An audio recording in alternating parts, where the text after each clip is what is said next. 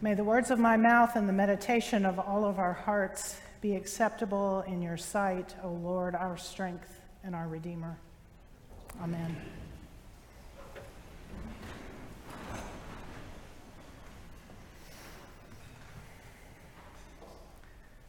When my husband Paul and I are scanning through the TV listings looking for something we are both interested in watching, there are a handful of movies that, although we have seen them multiple times before, we will tune in again anytime we find them being shown, jumping in at whatever part of the narrative it happens to be since we know the plots so well. One of these movies is The Hundred Foot Journey, which follows the Kadam family as they emigrate from Mumbai, India to Europe after their mother dies in a fire that destroys their family owned restaurant.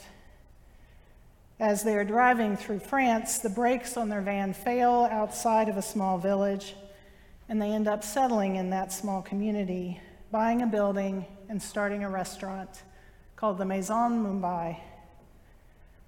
The family's new residence and business venture sits directly across the street from an upscale Michelin starred traditional French restaurant called La Saule Pleureur that is owned and run with exacting standards by a longtime resident of the village, Madame Mallory. Almost immediately, Madame Mallory takes issue with the new restaurant and the family who runs it. Their loud music, their gaudy and tacky decor, the way the overwhelming aromas of their food fill the air. These new neighbors are upsetting the peaceful, tranquil atmosphere that surrounds Madame Mallory's restaurant, and she takes several steps to undermine their efforts. Most of what she does involves pestering the village's mayor with numerous code violation complaints, but some of her other efforts are less than honorable as she is determined to prevent these strangers and their unwelcome, disruptive restaurant from succeeding. It doesn't take long for the father to see what Madame Mallory has been doing and start retaliating in kind. Soon the animosity between the two becomes very heated, and their antagonism begins to negatively influence the people around them, particularly in the case of one of the chefs at Madame Mallory's restaurant who comes to see the conflict as bigger than the simple difficulties associated with adapting to different unfamiliar neighbors, and who eventually views the Kadam's family's presence and their strange practices as being a threat to the very basis of the French way of life. It takes a terrible act committed by this chef and his friends for Madame Mallory to see how what had, might have initially been some reasonable concerns on her part, well, they've turned into something very ugly. Something that is doing nothing but harming everyone involved. It is after she has this uncomfortable realization that Madame Mallory stops her campaign against the Kadam family and takes steps to mend what has been broken and to nurture relationship where there has previously only been hostility and mistrust. There is more to the movie than this, but I won't share any other spoilers in the event you haven't seen it yourself. The storyline came to mind earlier this week as I read our passage from Acts where Paul and Silas come into contact and conflict with the people in Philippi. Their travels have taken them to this Roman colony where they are followed around for days by a girl who is possessed by a spirit of divination who cries out over and over These men are slaves of the Most High God who proclaim to you a way of salvation. Not exactly a terrible or incorrect thing for her to say, but after listening to her shouting for far too long, Paul gets annoyed and commands the spirit to come out of the girl, which it does. This action brings angry attention as the owners of this girl realize they're going to suffer financially since they can no longer make money from the girl's lucrative fortune telling skills. The owners haul Paul and Silas off to appear before the marketplace authorities to answer for their actions. But when the owners make their charge against Paul and Silas, their stated claim isn't what you would expect. Their complaint to the authorities does not focus on their personal income loss, but instead characterizes the actions of Paul and Silas as threats to the entire city and this order. Trouble brought to the region by outsiders whose words and actions endanger the peace and stability of the entire community. This tactic works well because almost immediately the stirred up crowd joins in to attack Paul and Silas and the authorities have the men stripped, beaten, and thrown into the deepest part of the jail. What has captured my attention and my thoughts in both of these stories is how different people approach situations that they see as threatening the world that they know and circumstances that challenge their assumptions about how things ought to be. During the past two weeks in America, there have been terrible, incomprehensible deaths from gun violence in places that we assume should be free from this worry. In a grocery store, in a church, in an elementary school classroom. Not one person hearing about these violent acts is unmoved by the pointless loss of life and each one of us, I would expect, carries at least a little bit of extra worry with us as we go about our daily routines. The thing that separates us in this, however, are our opinions about what can be done and should be done in response to this kind of brokenness in our world.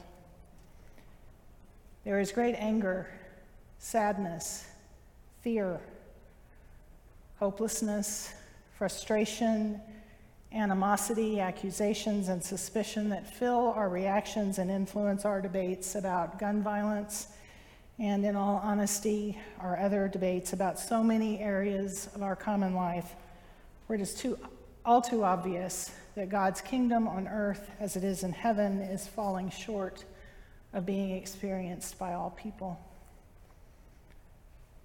As Christians, we are not immune to fear and anger in these times. But we are called to take these emotions and energies to work toward bring, bringing wholeness and healing rather than to add to the pain and division. As stated in the Catechism in the Book of Common Prayer, part of our ministry as followers of Jesus is to carry on Christ's work of reconciliation in the world.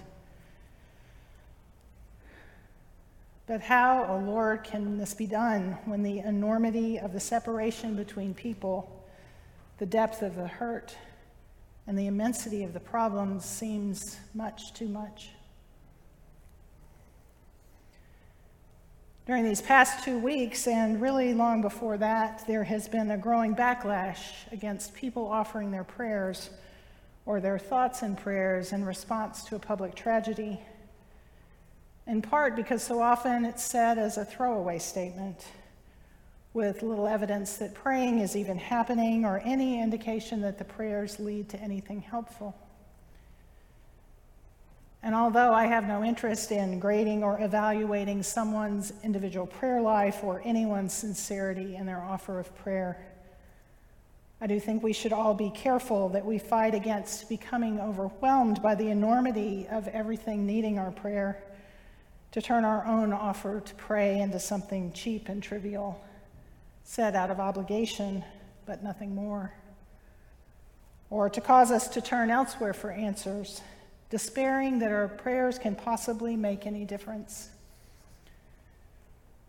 There are certainly times for each of us when praying is more diff- difficult than at other times, when praying can seem like wasted effort compared to doing something. But if we allow what we say and what we do to become disconnected from our relationship with the God who calls us, and instead allow our actions to be motivated solely by our fears and our self interests. We run the risk of contributing even more pain and alienation to our communities than being part of Christ's reconciling work. But I would also strongly caution against the assumption that when we prioritize praying, that our work is done once we say our amens.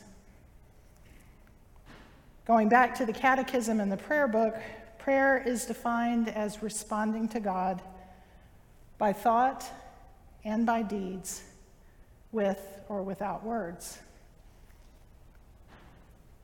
Although we might think of prayer as being limited to the words we say aloud or words we hold in our heads and our hearts, prayer is much more than that. There's a statement I think about often that is attributed to theologian Karl Barth, who was forced to leave Germany as a result of his actions as part of the spiritual resistance of the confessing church at the time of Hitler's rise to power. The quote is To clasp the hands in prayer is the beginning of an uprising against the disorder of the world. I believe this statement is powerful for two specific reasons. First, in the assumption that prayer is where we start. It is the foundation of our lives as Christians where we share our laments, our fears, our hopes, and our dreams with God.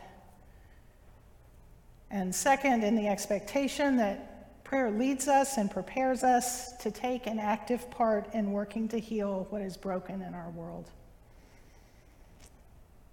And as we see in the examples of Paul and Silas and other followers of Jesus who take their own places in this reconciling work, it is not always easy. It is not without personal risk and conflict, but it is absolutely what each of us is called to do. With the knowledge that we are not alone in this work, but that in all we do, we do with God's help. I'd like to close with a prayer also from our prayer book that seems especially appropriate to pray during this challenging season as we search to find the ways that we are being called to be part of God's reconciling, loving, liberating, life giving work in our world. Let us pray. Almighty and eternal God, so draw our hearts to you, so guide our minds, so fill our imaginations, so control our wills, that we may be wholly yours, utterly dedicated unto you. And then use us, we pray to you as you will, and always to your glory and the welfare of your people, through our Lord and Savior, Jesus Christ. Amen.